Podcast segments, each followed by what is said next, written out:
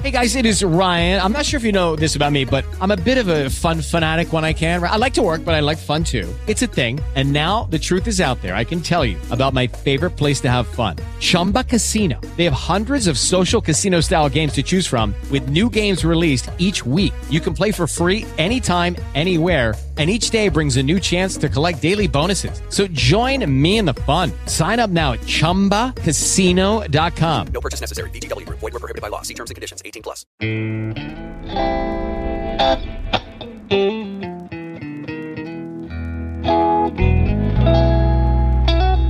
From NBI Studios, this is Truth and Justice, a crowdsourced investigation in real time. I'm Bob Ruff. Hey,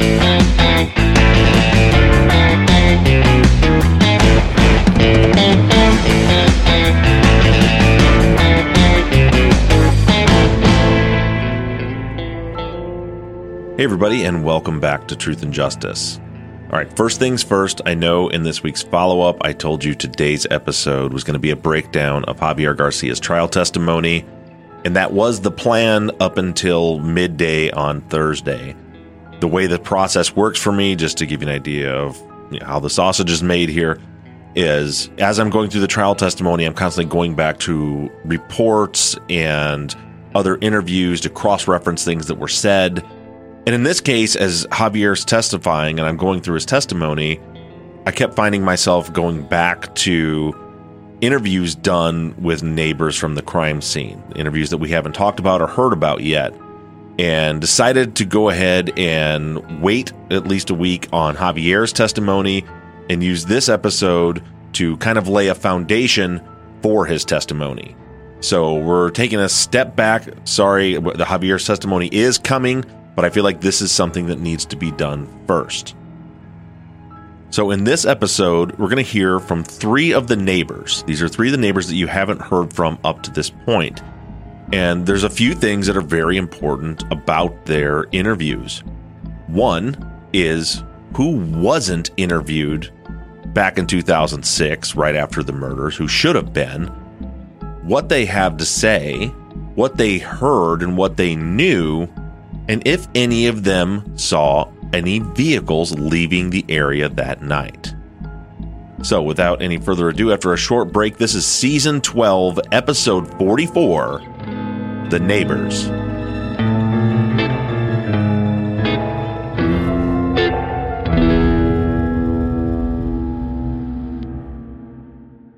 Texas Ranger James Holland is a legendary interrogator. They call him the serial killer whisperer. You can't hide those indications. And that's why yesterday I knew that he did it. But now, shocking interrogation tapes reveal how the super cop really operates. And that's why they asked me to come in because I'm special. From Something Else, The Marshall Project, and Sony Music Entertainment, this is Smokescreen. Just say you're sorry. Listen and follow on Apple Podcasts, Spotify, Amazon Music, Stitcher, or wherever you get your podcasts.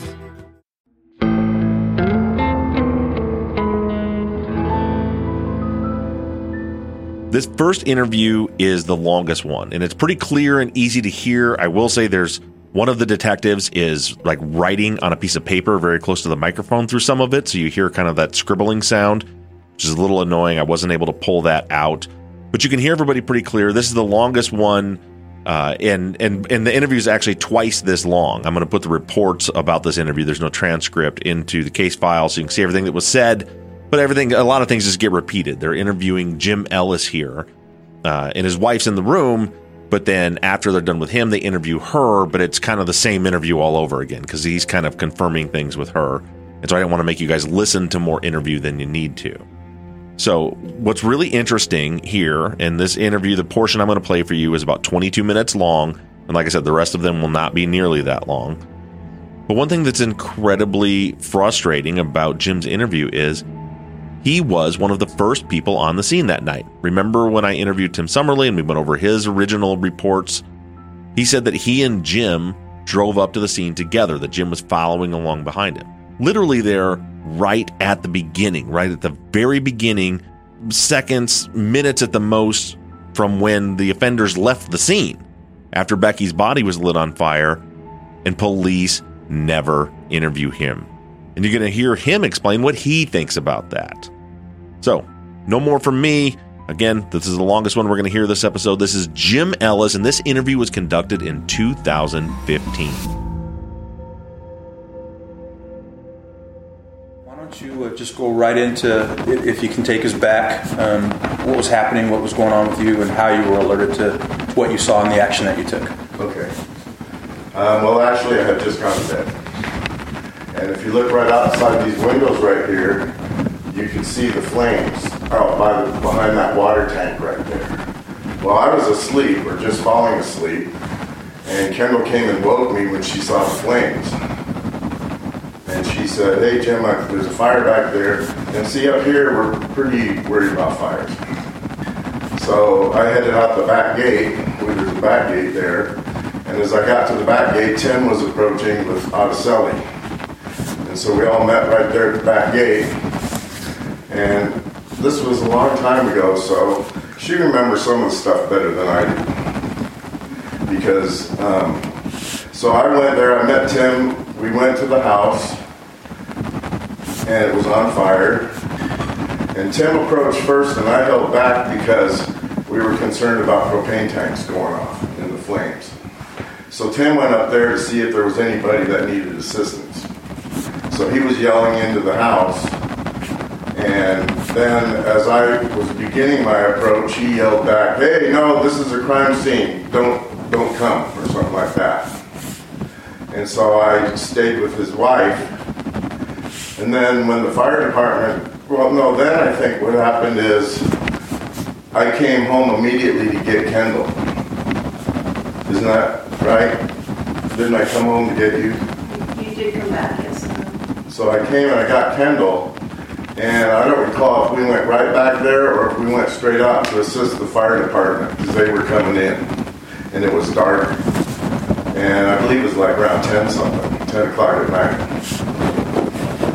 and then I assisted the fire department coming in, and I think she was with me when we did that. Okay, we'll find out from her. Yeah, but that's that's the story, and then you know everyone else was there, and we just sort of hung out and watched what was going on. Okay. So you say you're in bed, um, Had just gone to bed. Just I was just bed. dozing off. and your uh, your wife came and woke you up. Correct. Do you recall about what time that was when she woke you up? I I wasn't aware of the timing actually because I was going to the fire and whatnot. But she had just been on the phone, so there's phone records. She was on the phone when she noticed the fire.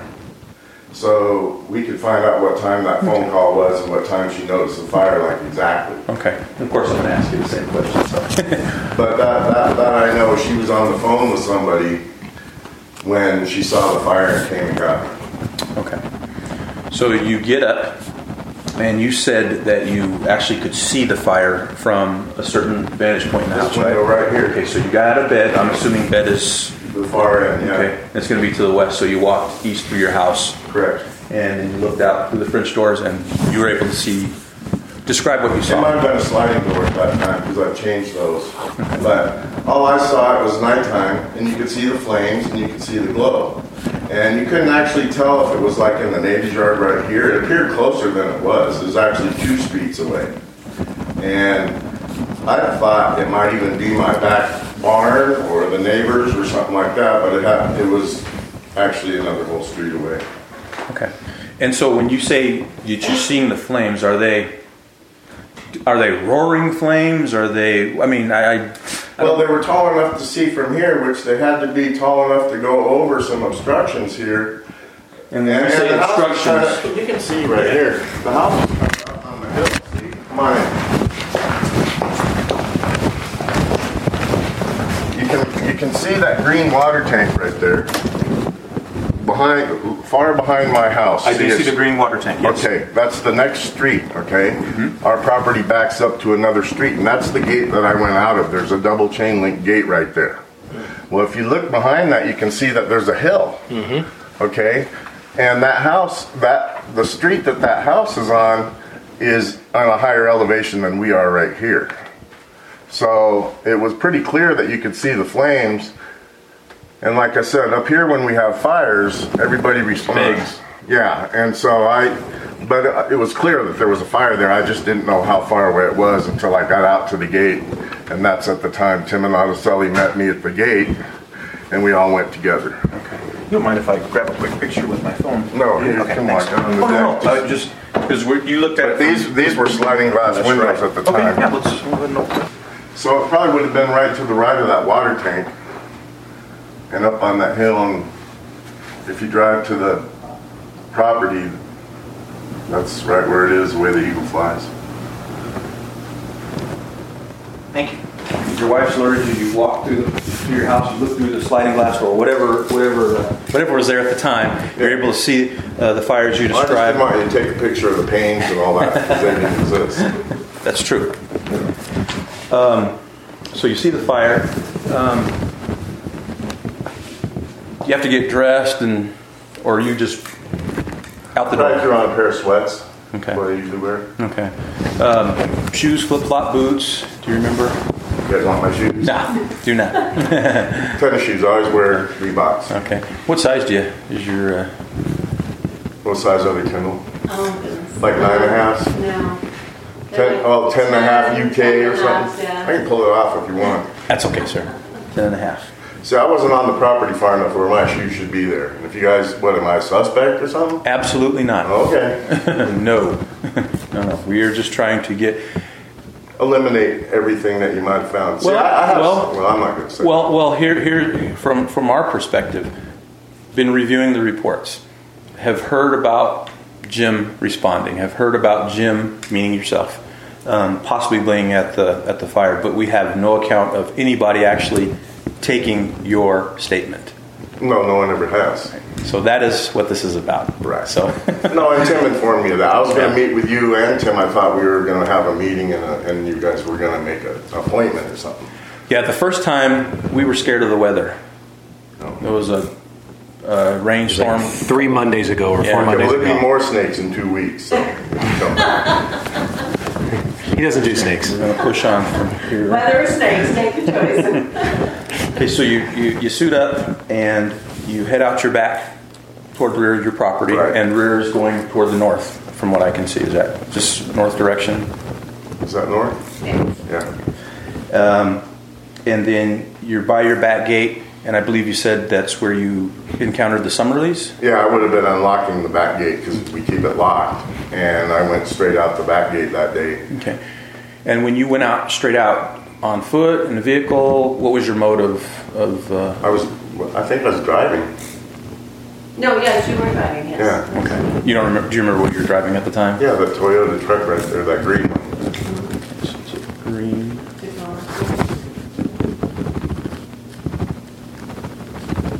What year is it? 98. Still runs just as good, doesn't it? Yeah, it's got pretty low miles. So you uh, drive up with the Summerleys. Are they with you, or you? No, we were in separate because I was driving Yeah, my own truck and we, we merged right at the gate and drove over there together. Okay. And you get up there and you park your vehicles where? On the street. Okay. So my, if me- memory serves me correct, Alpine. That's Alpine Street. So you park on Alpine. Yep. Okay. Um, do you remember which side of, or where, where, where did you park in, in, in reference to the property and the fire? Probably right near the driveway on the street. I mean, just somewhere around the street, you know, I mean, I was paying more attention to the fire. Okay. So when you drove up, and I just, I don't want to assume, you go out your property, do you make a right hand turn or left right hand? immediate left. Okay. Do you know the streets that that's that you're talking about when you do that? Right. and Well, left? what's the Summerlee Street? Um, San Carlos. San Carlo? And So I go think out- there's another street, and then it's them, is that correct? Turn right on San Carlo, you turn left on Chi, is this Chian? C-H-I-L? No, Left, and then another left on Alpine that's right there on the corner. Perfect. We can I can follow that. Okay. Yeah. So you you pull up onto Alpine. I So believe you've been there. yes, Okay. Absolutely. So are you? If in my mind I'm seeing the property on fire and I'm seeing you guys driving on Alpine, are you going to stop in front of the fire? Are you going to stop directly, I guess, where the driveway pulls up, or did you drive past it? Kind of tell me where you. You know, it was so many years ago, I don't remember exactly where we parked, but we would, we were the first ones there. And so we pulled up right in front of the place, probably right next to the driveway would be my assumption. I can't say for sure. Okay, and just so I'm clear, when you say we, yourself, Well, I went twice. I came back and got my wife, okay, and then I think we went there, and then we assisted the fire department coming in because it was dark and the streets weren't lit, and they didn't. You could see the flames, but you wouldn't know the route to get here. okay. So let's do the your first your first run up there, your Yeah. first response. Who's there with you? Well, I went by myself in my truck alongside Tim and Sully, who were in their vehicle. Okay, so it was the three of you then. Correct. You, Tim, and Araceli. Yep. Okay, and then that's when you told me that um, you had concerns about the propane. Tim did. He- That's why he said, hang back, I'm going to check it out because, and I don't recall if at that time we heard ammunition going off or not, but there was one time during the night while the fire was there that we did hear pops. Oh, that's a sound, ain't it? okay, so you and Araceli stay back. Correct. And based on what you're telling me, I'm, I'm picturing you guys still standing on the road on Alpine. Right. Okay. Um, while you're there and while uh, Tim is going up to investigate or approaching, um, did you say you could actually hear him calling out? Oh yeah, he said, he said, don't come up here, this is a crime scene. I, I clearly remember him saying that. And the reason I held back in the beginning was because of the propane situation. The flames were very close. I mean, I think you could see the propane tank from the street. Okay. Now, Maybe not, but Tim saw it as he approached for sure. okay. And from where you're standing, and, and now Tim has, has, has made his way up, are you able to actually, and I know you say it was dark, were you actually able to see I was able to see the flames. Okay. I didn't see the wheelbarrow, I didn't see the seat. I didn't see. But as far as Tim, were you able to see Tim? I don't know if I, you know, I don't recall if I saw him all the way up to where he went or not. I mean, I don't know if it was around the corner. See, I don't remember seeing anything he, the wheelbarrow part. Okay. Okay. I was focused on the garage door and the house was aflames and, and at that time when he said, hey, don't come up here, this is a crime scene. And then he came back. And then that's, I think that's when I came and got you. Okay. Okay. So you're not able to see what Tim Summerly's doing at all when he goes up to the to the property. I don't recall if I did or not. But you can hear him calling to you, "Don't don't come up here. It's a crime scene." But when he's saying that, are you able to see him? I don't remember. Okay. okay. No no worries. No worries at all. And based on what you're telling me, you and I, I would say the likelihood of it was whether there was any trees, because it might, I think the driveway meanders a bit. Yeah. And, and I don't know if, if he was obscured or not. I don't, I don't recall. I really was focused on the fire and then, and then his warning. okay. So then he comes back down, um, and let me back up a little bit. You and Araceli are still on Alpine. At any time while you're waiting for Tim, did you actually approach the I property? began to approach right when he yelled that. Okay. And do you remember? Because I think he was up close enough to where the propane tank would be. I, I don't know what caused me to start going. Uh, I felt safer or whatever, I don't know. But I didn't make it but a couple of steps when he said that. Okay. So, would, would it be safe to say then that you stayed on Alpine, or do you think you a- a- actually traversed the, the dirt driveway there? going No? I don't think I went up the driveway. If I went up towards the property, it wouldn't have been more than five feet, 10 feet maybe. Okay. Sully would maybe remember. Okay. But she could, you, if you looked over your shoulder, you'd see her. Oh yeah, I never really left. I I was just beginning my approach when he started yelling. I mean, it all happened pretty quick. That's Okay. Now, at that point, and he's telling you not to come because it's a crime scene. what he said. It's it's him, Tim, coming down off the property at some point. You and Araceli standing on the street. Do you recall if anybody else shows up at that at that time? Well, then neighbors started to show up. Okay. Okay, but I didn't hang out that long because I came immediately to get her. Okay, so what you're telling me then is, is that you left, and then neighbors began to When to we got congregate. back, there was a number of people there Okay. already. Isn't that right? Or Yeah, But But when you left, there weren't uh, a lot of neighbors, though, correct? No. Okay. Is it safe to say that when you left, you left Tim and Araceli there? Absolutely. Okay. So then you drive back, probably the same way you you Yes. and you and you got your wife. Correct. And um, what did you tell her? Well, I told her that Tim said there was a homicide. Okay.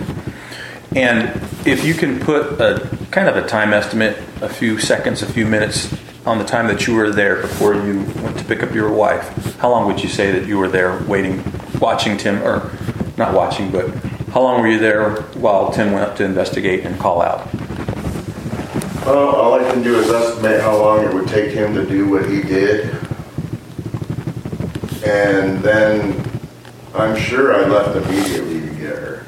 Uh, and so, you know, it might have taken, I, we might have been there three minutes or something. Okay. So you come back and you tell your wife, and then you, the two of you, then go back, return. Okay. And then That's you, how I remember it. She Okay. might remember it different. not a problem. Um, so you see a few, na- you see, you start to see other neighbors congregating. Yeah, well, when there's a fire, everybody shows up. Oh, I could And imagine. Nobody knew what was going on at the time. Um, You know, Tim's the one that informed me of what was going on, and I informed her. And so we went back there, and I don't know how long we stayed there when she and I went back. But it wasn't long before the flashing lights were coming, and that's when we decided to go assist the fire department coming in. Okay. Now, while you, when you went back and you were and you were waiting for for uh, paramedics to, uh, or I'm sorry, Well, we were just standing around like all the other neighbors, and I believe it's when we saw the lights coming that we decided. And how long that time period was, I don't know, you could probably check the fire department records and see how long it took them to be there, but that's how long it was. Okay. So there is a, there's a phone record of when she woke me up, and there's a phone record of when somebody called the fire department. Okay. So, And if you guys are willing to, you know, allow us help us with that, we, we may we may tap you know tap into that. you're more than welcome. Thank you, appreciate that. While you were there, when you got your wife and you went back, and there were other neighbors, and I know it's been a while, but if you can just maybe recite some of the names of the neighbors that you recall being there, if you if you even know if you know your neighbors. Actually, I know a few neighbors. I don't really know a lot of them. okay. I mean, that's kind of how it is. Right. Yeah. And, um, but of course, we've been here 20 years. More people know of me than know me. You know, I don't associate with too many people on the mountain. And, uh, well, I know, I know Steve Russell was there. And he's a big mouth, so he was all interviewed and, you know, talking to the news and all those guys. So that's why I remember Steve Russell was there. And there was a woman that used to live on the mountain, the one with the red hair that used to walk out here, Jackie. Jackie.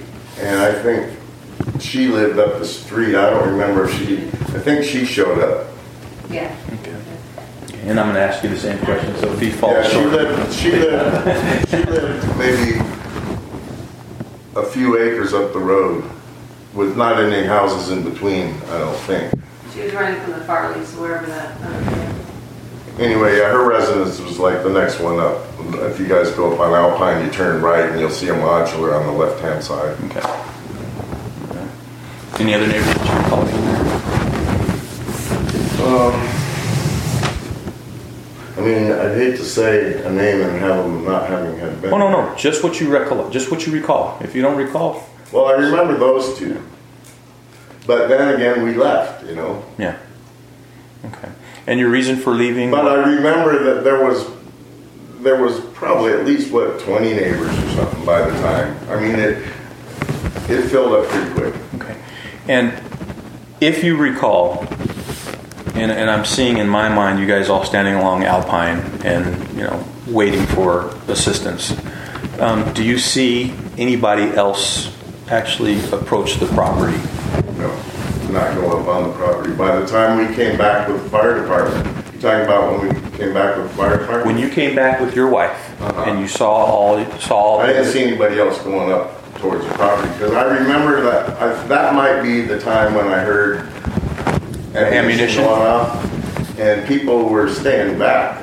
I mean, it was it, it was fully engulfed by then, and it wasn't anything you wanted to approach. Okay, so nobody was running, grabbing water hoses and trying to put the I fire out, or recall, I don't recall any of that. okay, Because really, I wasn't there very long when I went to get the fire department, and by the time the fire department came back, they were trying to find, the other thing is, they were trying to find hydrants and stuff, you know? And I think there is one up by there somewhere, but okay, all right. So nobody else in the neighborhood that you recall tried to do anything no, I extraneous remember, I remember Steve Russell, because we call him Cookie Man, and I remember that, that woman Jackie with the burros. Okay. Um, do you have anything else right now? Or do you have anything? No.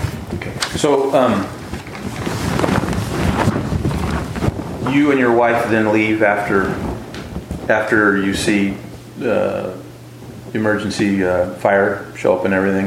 I think we, we hung out as it burned down after we came back the final time after assisting the fire departments coming in. Okay. Then then everybody hung out until it was done. Did anybody while you were there talk about maybe seeing anything unusual, hearing anything unusual? Um, Nobody talked to me about anything. Everybody was out there just looking, looing, you know. All right. Guys came back home and and uh, and then how did you find out about what actually really happened? Well, word traveled pretty fast up there. I I'm not going to try and offend you guys, but I I thought the investigation was a joke.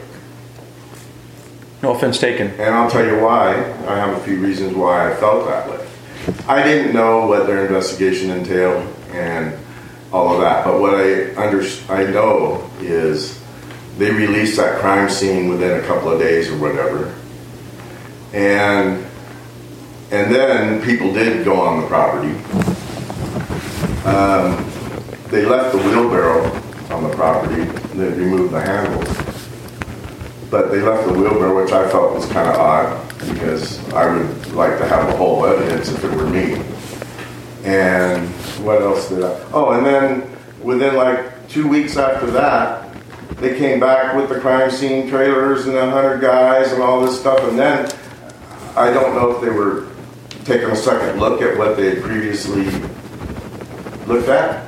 But this time they had the Riverside County Sheriff trailer and they had, you know, a bunch of uh, like explorer guys and and so somebody, I don't remember who it was, said that it was a training exercise now, using the crime scene for a training exercise. But I thought it was kind of odd that it was released within a couple of days and then and then seemingly shut off again. You know, cordoned off. Yeah, that is And interesting. then, and then, like, I mean, a lot of um, vehicles and stuff coming and going for a couple of days. I remember. yeah, interesting. Anyway, but that's not why I thought it was. I thought it was. I know that uh, even that night, Tim had probably spoken with somebody or shortly thereafter, and, and I know he dropped the dime on me being there. So I was kind of taken aback that nobody contacted me. I was actually waiting back then for somebody to contact me, and it never happened. And I'm willing to talk to you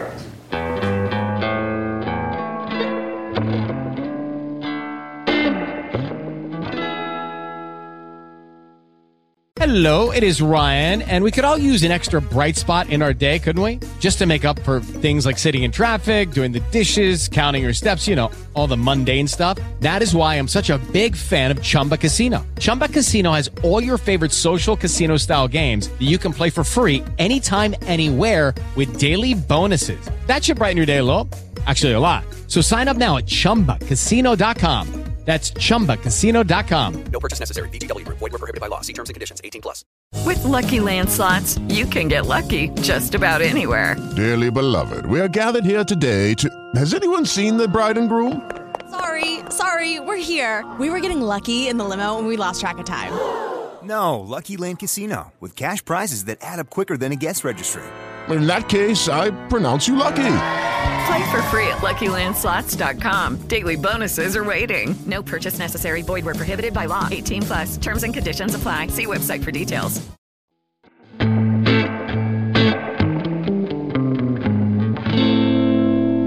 The detectives in Jim Ellis's interview didn't ask some really specific questions that I wish they would have. They didn't ask him if he saw any vehicles leaving, and they didn't ask him if Tim Summerly told him about the wheelbarrow. He just says that Tim explained to him what was going on. Tim said it's a crime scene, but we didn't get those specific questions. And keep in mind, what they're doing here in 2015 is they're prepping for trial here. This is after Robert and Christian were arrested the first time. So they don't ask those questions. And I don't know if that was if that was accidental or if it was intentional, but I wanted to hear him say whether or not he saw any vehicles in the area. I know that I've personally talked to Tim Summerly and he said no, there definitely was no cars. They were looking out the window. It's pitch black. They can see the flames around 945. No headlights anywhere when they drove up to the crime scene. But they didn't ask that question of Jim Ellis. All we know is that he says that Tim Summerly told him that it's a crime scene. Tim filled him in on what was going on, and that, as he put it, word got around pretty quick about what actually happened there up at the crime scene. Now, for this next interview, it's much shorter, it's only nine minutes long. This is Randy Paulson. So, where Randy lives, and by the way, I have a map, a, a couple of photos showing the locations of where these houses were at on the website on, on a map. But so you could draw a straight line. So you have Jim Ellis's house, and if we move towards the crime scene, next you have Tim Summerly's house, and if you continue along that straight line, next you have Randy Paulson's house. So they're all kind of right there in that line. Randy is actually the closest one of the three. He was also up there that night. He was the only one that you're going to hear from today that was actually interviewed in 2006. He was interviewed on September 21st, 2006, and that is this interview right here. I'm talking with De- Deputy Paulson in the office at uh, 1550 on the 21st of uh, September. You don't need to rep. Um, what? We went to the river that day with the taxi at uh, Laughlin. So I came back that day. Saturday or Sunday? Yeah, we came back Sunday. I don't know what time it was, late afternoon. So I was kind of tired. Went to bed about I guess nine, eight thirty nine, and uh, I guess it was about almost ten. My dogs were like barking. Where do you live in relationship to where this house is at? Uh, one street south, and almost parallel, perpendicular. Okay, so almost even with them? Yeah. And so I heard my dogs barking, and usually I'll get up and kind of see what they're barking at, but I knew if I got up I wouldn't go, wouldn't be able to go back to sleep, so I Right. said, I forget it, right?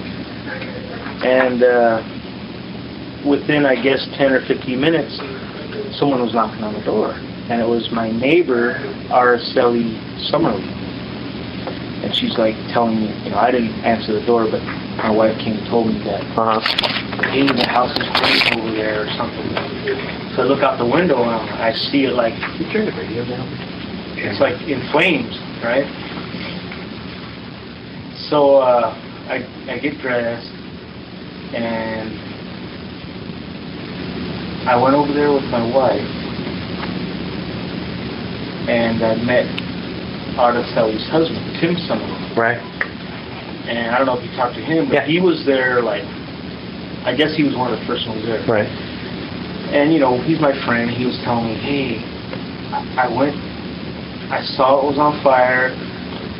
I looked around, and in the back, I saw a wheelbarrow that what looked to me is what he was saying, like a body, kind of like in this form, like it was, it burned? He said, yeah. And I got out of him that it was, I guessed, about 50 feet from the house. So right away I'm thinking, well, that body didn't burn in the house and get there, or for whatever reason, that's Right. suspicious. I agree. So uh, by that time the fire trucks were there, and I don't. And shortly after that, some deputies came came and uh, that's pretty much it. And I just told them, hey, you know, they're going to want to talk to you. Right. Right. And because it's going to be a crime scene. And, we kind of went up the driveway by one of the fire trucks, Mm-hmm. probably 40 feet uh, east of the garage where the basketball hoop is. that's as close as I got.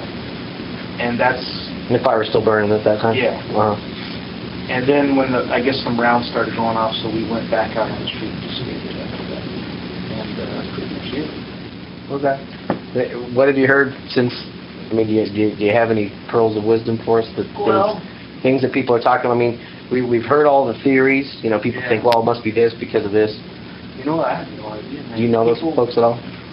I only talked to her once on the phone about some rocks in the road three years ago. And I know that she's Ron's ex. And I, I didn't know if they were married or not, but I guess they're not. And I knew they had at least one daughter.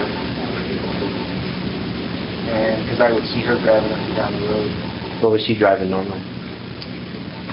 You know, I never really noticed, but they tell me she drives a Mustang. Okay. So that's, and I think I've seen, I've seen her in it before. The little blonde girl.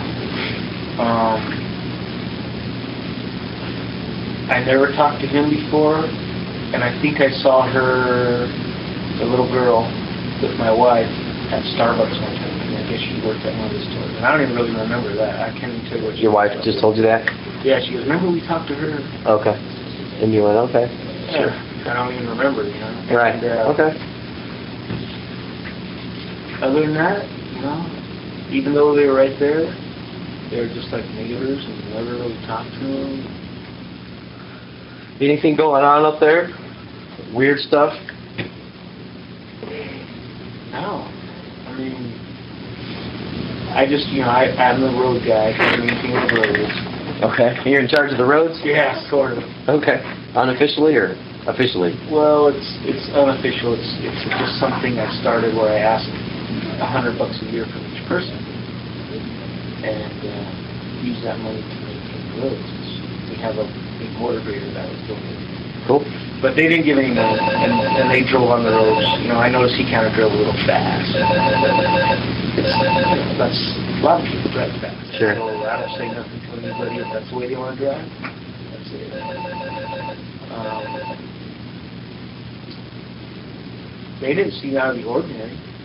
What about what about the neighbors around them? Is there any, if you if I told you there was somebody in your neighborhood that did it, just for example, hypothetically, I'm not saying someone did, would you have a we better go check that guy out? I mean, is there? I know there's some different folks up there. I couldn't think of anybody that would do that. Right. I I know that uh, there's a guy, what's his name? It's Robert Ross. He's kind of one of the low life guys, but no, I don't think he did it like that. Right. And well, since you didn't know them, you wouldn't have any idea if they had enemies or anything like that. No idea. All right. So I mean, in your wife obviously has friends up there too. I mean, does she does she work or is she up there? My wife works, and she was, I think she was in the How old are your kids? 15 and 10. And the 15 year old is boy girl? And does he come up with anything talking to the, his friends up there? I mean, does anybody have an idea as to what's going on or suspicions? Not that I know. We ran into a kid. Let me ask you this: They ran into a kid.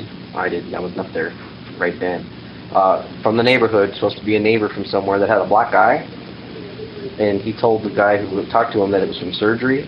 Like you know, when you have Oh, yeah. you know plastic surgery and then you get That's, you know who that is? uh, That's Steve Russell. And he, he has had surgery. He lives right down the street on side. The reason I'm asking is because th- that's all they got from him, and then he went home, and no one found out his name or where he was. So, Yeah, his name is Steve Russell. Okay, so he lives across the street and down. And he was laid up from work because of some eye. And is he not a kid? They described him like a No, like- teenager. Uh, Oh, okay, so he's a man. yeah, it's like, They were saying kid, so I I pictured like a teenager type. yeah, and that's the only guy. He has like a little shiner here. Oh, okay. But uh, he was off work like four months for the first part of that procedure. But he get something in his eye or something. He has a problem with his eye. Oh. It's like they had to. He said he took the whole. They took the whole eyeball out or something. Wow. Okay. But uh, you know, his glasses are really thick and stuff when blurred. But uh, yeah, that that would be him. That would be the case. Okay. So we know who, at least who he is. We can go talk to him if we haven't already. But somebody that might know them on a friendly basis more than other people is his name is Steve something. and he's a professional clown. I don't know if you. Harpo the clown. Yeah. No one knows his last name. They all know him as Harpo the clown. But I guess I know where his number's at. It's on a big billboard on the 10. Yeah, I've seen it. Right. By his book. And uh, somebody at the scene was saying that he knew them and they called him or something. And said, "Where's these people at?" Like if somebody knew. One of the One of the ladies up there to the, right, I think she called. Okay. The realtor lady, the log house cabin lady. Right, right. Sharon. Sharon Coleman. Coleman. Okay. Because she's right next door. Right. So otherwise, you didn't have any other dealings with them, or you didn't know of anybody having problems with them, or No, I mean, disputes I over never heard anything. anything. Parties, that kind of stuff. They ever have people over? Not that I saw. Okay. very Quiet. Very good. Blows me away. We're just checking to see if maybe you went, oh yeah, you know, Well, every Thursday something happens, you know, I don't know. Right, and I wanted to talk to you that day, and when I saw you there, when I pulled up, I was like, oh, cool, there's Randy, and then I looked over and went, oh, I obviously Yeah. had other things to do at that point. That was the sun that had arrived, I so. Okay, well, that's it, I'll stop the tape. With Randy, you can tell that this interview was done much earlier. It was right after the crime. This is this is four days after the murders occurred, three and a half days after the murders occurred. The police don't have any idea who they're after at this point, and they're legitimately trying to gather information. And you can see kind of the contrast between that and the DA investigator interviewing Jim Ellis nine years later. Here, some specific questions are asked, and we learn from Randy that no, he didn't see any cars. And also, that Tim Summerly told him about the body in the wheelbarrow.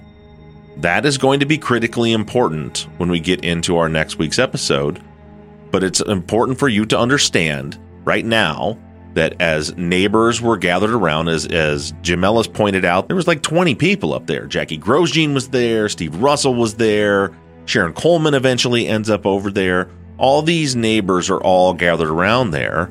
And the way it sounds, at least according to Randy here, is they all knew, everybody that was hanging around that crime scene knew that there was a body in a wheelbarrow.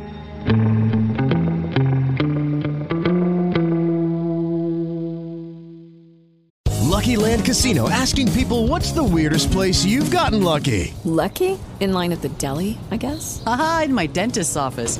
More than once, actually. Do I have to say? Yes, you do. In the car before my kids' PTA meeting. Really? Yes. Excuse me, what's the weirdest place you've gotten lucky? I never win and tell. Well, there you have it. You can get lucky anywhere playing at LuckyLandSlots.com. Play for free right now. Are you feeling lucky? No purchase necessary. Void where prohibited by law. 18 plus. Terms and conditions apply. See website for details.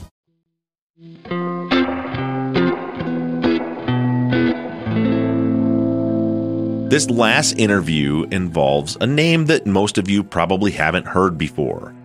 And this is one of the most ridiculous, frustrating parts of this case. Barbara Wright lived just 300 yards away from the Friedley house. You'll see where she lived on the map on the website, but if you can imagine, if you've looked at the maps already and you're looking and you see Alpine Drive going east to west along the north end of the map, if you just go about 200 yards to the east, St. Bernard Drive then cuts down to the south. She was right there in that corner. The two houses on that corner are Harpo the Clown's house, who was never interviewed, as far as I can find. And then right next to him is Barbara Wright. Barbara was one of the people that called 911 that night. We have an exact timestamp. She called 911 at 9:51 p.m. And she's going to explain all of these details in the interview that you're about to hear. The police never contacted her. Think about that. She is one of the first people to see the fire. She she lives on the corner of Alpine and St. Bernard, 300 yards from the crime scene. The escape route of the offenders would have had to have gone down Alpine Road. She lives right there on Alpine Road. She's awake, she's watching, she sees the flames, and they never contacted her. In this interview, she's finally contacted in 2015 once they're preparing for trial. Hello. Hello, this is Investigator Tom Wish with the Riverside District Attorney's Office. How are you? Fine. Fine. I'm looking for Mr. B.J. Wright, if this is the correct number. Who, Who's calling I'm, I'm an investigator with the Riverside District Attorney's Office. And what do you want? Well, this is concerning uh, the incident that happened back in 2006, September 2017. There was the fire up there of the house. Of the? Yes, there you go. And apparently, Mr. Wright had called 911 for uh, the Cal- for the CDF to come out to respond to the fire. And I, I'm one of the uh, new investigators here at the DA's office, going through the case file, and we're getting ready to go to court. But I didn't see if there was any interview done with Mr. Wright. So that's why I just want to clarify that. Mr. Wright is, did not live here then or now. Okay. I'm the one who made the 911 call. You're the one that made the call? Yes. Oh, okay. And your name, ma'am? Barbara. Bar- let me see. Look at this one. Okay, Barbara. And your last name, ma'am? Right. Okay. And is Mr. Are you guys married, divorced, or is, is there is there a? Uh, oh, you, You never called. you are the right. Okay, you are Barbara. I am the person who called. Pardon me? I said, I am the person who called, and at that time we were divorced. He didn't live here. Okay. That's what I need to know. And your birth date, ma'am? I won't give that over the phone. I'm You sorry. over the phone? Okay, no worries. Are you still living up there? Yes. On uh, Bernard Drive? Okay. Well, I'll talk to you real quick. Um, then I can also come up and do an in-person interview with you, or you can call me back at my office number because I am an investigator with the DA's office, and our case is getting ready to go to preliminary hearing. So we just want to talk to everybody that might have seen anything that night. Okay. Okay. And so you okay talking on the phone for a little bit? Sure. Okay. Then that night, then, can you tell me what you saw and about what time it was, Um, if you recall? I think it was around nine o'clock, and I had just I was coming up from visiting my sister um, all day, Okay. and I smelled what smelled like burning rubber, and um, I thought maybe it was my tires. I looked, and then when I looked looked on the uh, it wasn't that, and when I looked on the porch, I could see the flames, so I called 911. Okay. And I went ahead and drove over there, thinking maybe I because it's closer than just walking there. Sure. And um, I think I it was I think it was Tim, and I asked if anyone was inside. Okay. He said um, he didn't know because he went around to the um, the property Right. and someone in the wheelbarrow. Okay. That was extent. And that, then was that Tim Summerly you're talking about? that might be his name. I don't know his name. And told me that there was a, a victim in the wheelbarrow, and at that point, I um, went down to. I was directed by one of the other neighbors who um, to go down to um, Palm Canyon to wait for the fire trucks to come so that they uh, come in. But they came in. And, Okay. Well, let me back up just a little bit. There. You said you smelled rubber. Were you driving home when you smelled that, or walking, or what? How? how, how I didn't smell. I didn't smell rubber until I got out of my vehicle, Okay. and it smelled like tire to me. okay. Now I'm looking at a map here because I know all these streets have different names there. But were you coming up uh, your street, Saint Bernard, or were you on Alpine Drive? Which way were you coming into your house?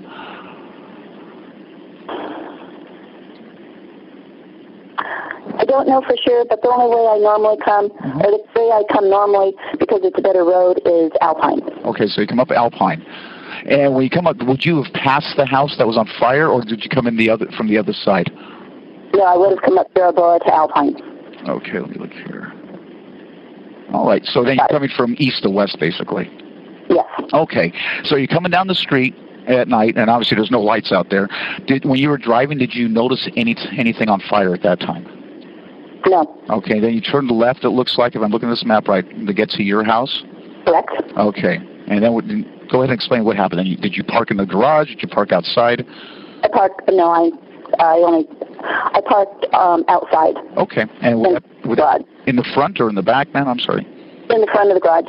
In front of your garage. So when you got out, that's when you smelled this rubber smell. It was like a burnt rubber. Yes. Okay. And you don't see anything burning on your car. And then you said you went to the front porch of your house. well, I went upstairs and took a look to see if I could see um, what, you know, it wasn't coming from my vehicle, so where was it coming from? And that's when I noticed um, some smoke and fire. Okay. So is your house a two-story house? Yes. Okay, so you went upstairs, and then I guess the windows that we're talking about, they face westbound? Actually, I only went as far as my deck, which is off the ground some. Okay, so you're on your front deck. Okay. And when you see something, do you, what do you actually see burning? Can you describe the fire that you saw? You know, all I could see were um, just little um, things of flame, Okay. and obviously the smoke I could see and smell at that point. Yeah.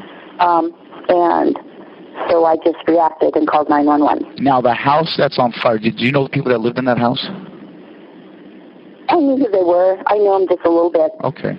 weren't sociable or, or anything like that. Had you ever been over to the house? Um, no, Okay. Did you know it was it a one or two story house? it was a two-story. Okay. Now, when you say you saw flames, where did you see the flames coming from?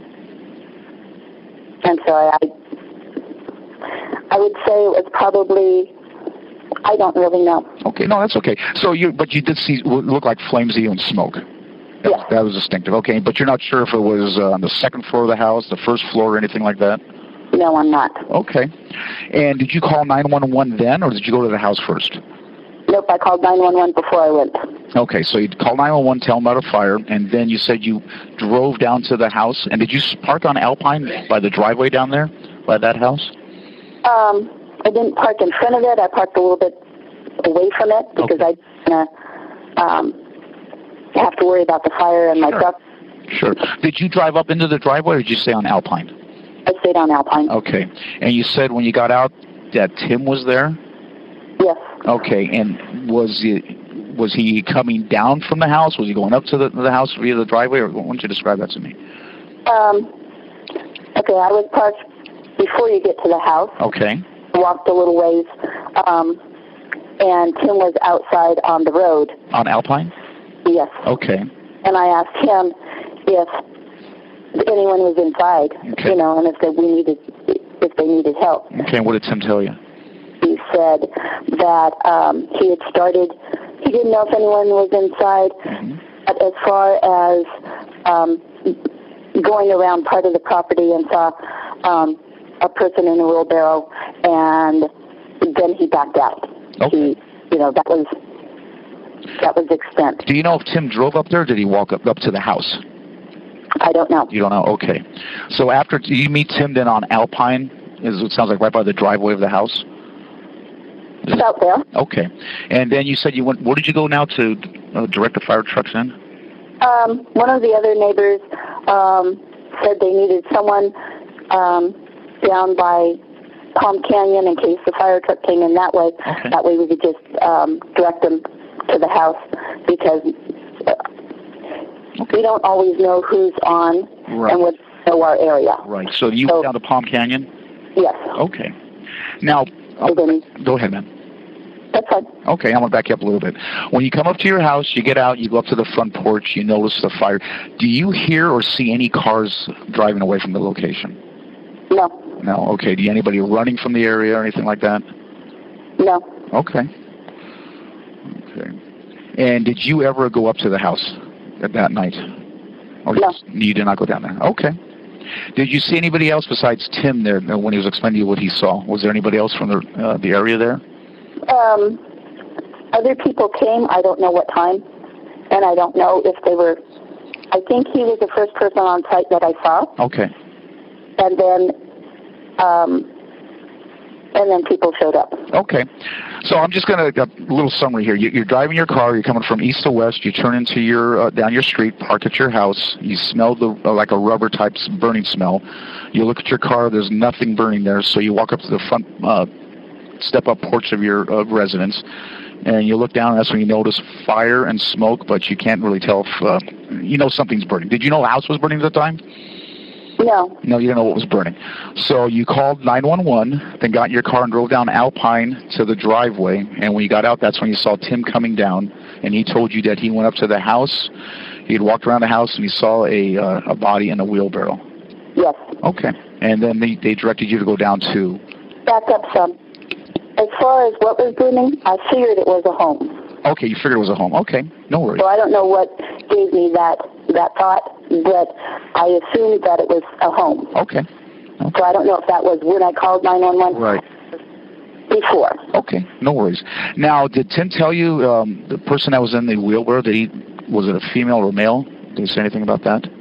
No, just a person. Okay. And you said you weren't very social with the, or they weren't very social with you guys up there. Did you know Rebecca, the, the the teenager? They called her Becky. Yeah, I know who she was, but since I worked, um, you know, eight hours a day, I wasn't home that much. Okay. Okay. And would you have known any of her friends that came up there prior to this incident? You know, weeks leading up to it, any of her friends? Did she have any parties or things like that? No, I wouldn't. Okay. And did they ever come over to your house for any get-togethers? No. Okay. Well, ma'am, that's pretty much all I got. I'll tell you what's going on. Um, we I don't know if you've been watching the news on it, but there's been some arrests made on this case again. Yes. And we're going to be going to court actually next week, so that's why we're doing court court prep. And I noticed that the call came from your house, and nobody uh, looks like nobody ever spoke to you. No, nobody ever did. Okay. Well, that's why I'm giving you a call. Okay. Okay. And I'm going to give you my number. If you have any questions, you can give me a call back. Oh, wait a second. Okay.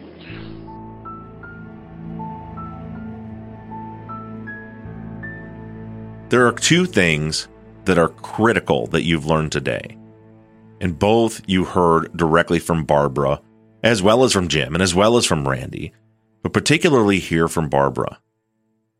Let's jump way back to the drive time test that was done by Bodmer, where he was able to get from the crime scene to the reach of Tower 88 in 38 minutes which is moving very fast. It took him like 10 attempts, by the way, to get that. As I've told you before, it took me 52 minutes. Uh, listener Andrew Nielsen was able to do it in, I think, 35 or 36 minutes. Bodmer did it in 38, took Dr. Shiloh 44, but he was barely able to hit that window. And in order for that window to matter, we have to go to the extreme far end that Dr. Pope gave us when she was the forensic anthropologist who said that it appeared to her, based on her studies and experiments, that Becky's body had burned for about 20 minutes. Then she concedes, well, it could have been up to 30 minutes. So if we take that far end of that, 30 minutes, that puts Becky's body being ignited at 9:46 p.m. That is the very earliest Becky's body could have been ignited. So first, let's think about that drive test. That means they ignited her at 946, immediately got in a car and drove away.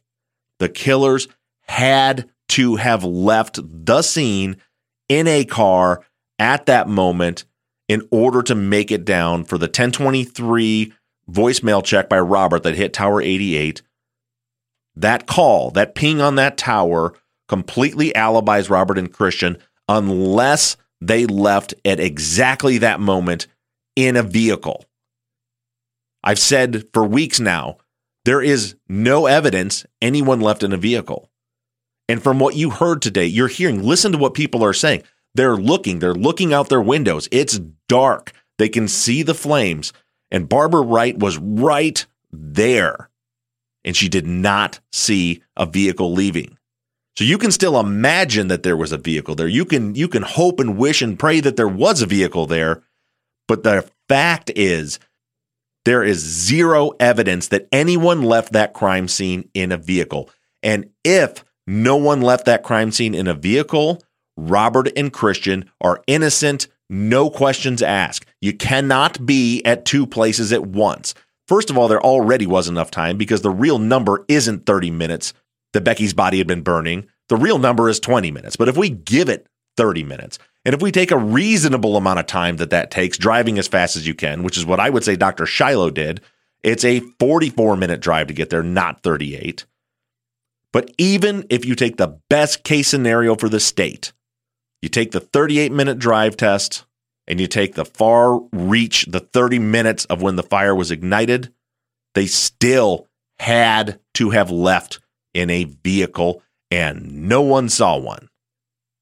And as far as the timing goes with Barbara Wright, she called 911 at 9:51 p.m. Now, according to Elaine Pope's initial testimony that Becky's body burned for 20 minutes, that means that Becky's body was ignited at 9:56. So there's a range there. Somewhere between 946 and 956 is when Becky's body was ignited, which means that window, 946 to 956, is the time when the killers left the scene. Barbara Wright called 911. Excuse me, the call was connected to 911 at 9:51 p.m. right smack dab in the middle of that window. That's when she connected to 911. Before she connected to 911, she had to get her phone, dial the number, let it ring. Before that, she had pulled into her driveway. You can, I'm not even going to give you a number. You can try and backtrack this, but think about what she said. She pulled into the driveway, smelled smoke, went in the house, goes out onto her porch. Then she sees the fire. Then she gets the phone. Then she calls 911 and at 951 she connected. So she was looking at Alpine Road. Well, let me back up even further. She was driving down Alpine Road from the east, meaning the house, the Friedley house, is in front of her the entire time she's on Alpine Road. She drives from one, she says she takes Jeroboa to Alpine and heads west. So she's facing the crime scene while driving down Alpine Road, no cars. Pulls into her driveway. She's outside. It's not even like she's inside looking through a window. She's standing outside on her porch looking at the crime scene, which is looking down Alpine Road. No cars. She was doing all this when the state says Robert and Christian were leaving the crime scene in a car. She was there watching, looking at the house because she saw the fire in the house, not the fire, not Becky being on fire. So there are people who have said, I just don't see anything. This is too complicated. I don't see anything that makes Robert and Christian look innocent. And this may not convince you, but it's a lot. It's a lot. Barbara Wright driving down Alpine Road at the exact moment when the killers were there, lighting Becky on fire and leaving, and doesn't see another vehicle, doesn't see any vehicle. That should matter if you're being objective.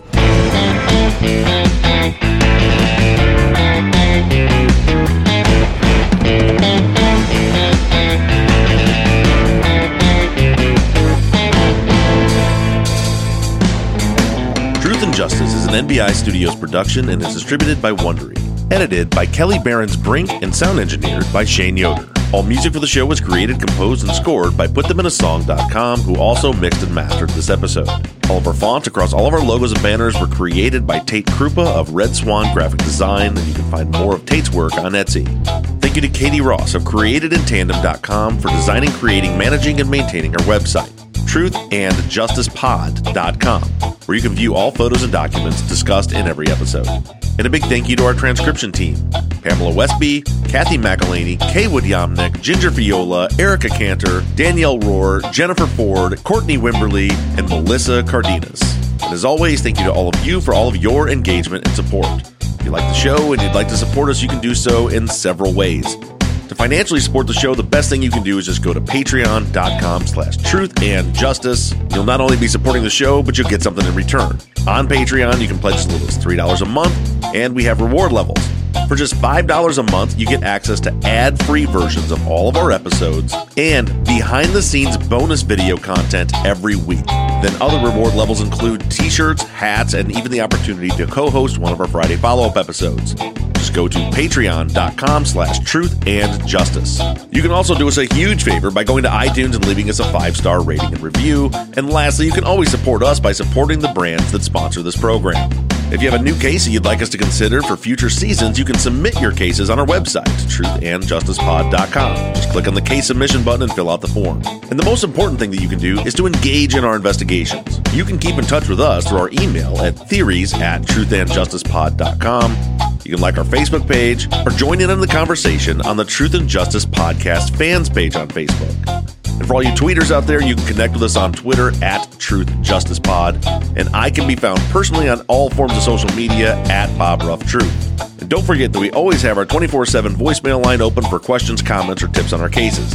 That phone number is 269 224 2833. However, you do it, stay engaged, stay in touch. But as for now, I'm signing off. I'm Bob Ruff, and this has been Truth and Justice.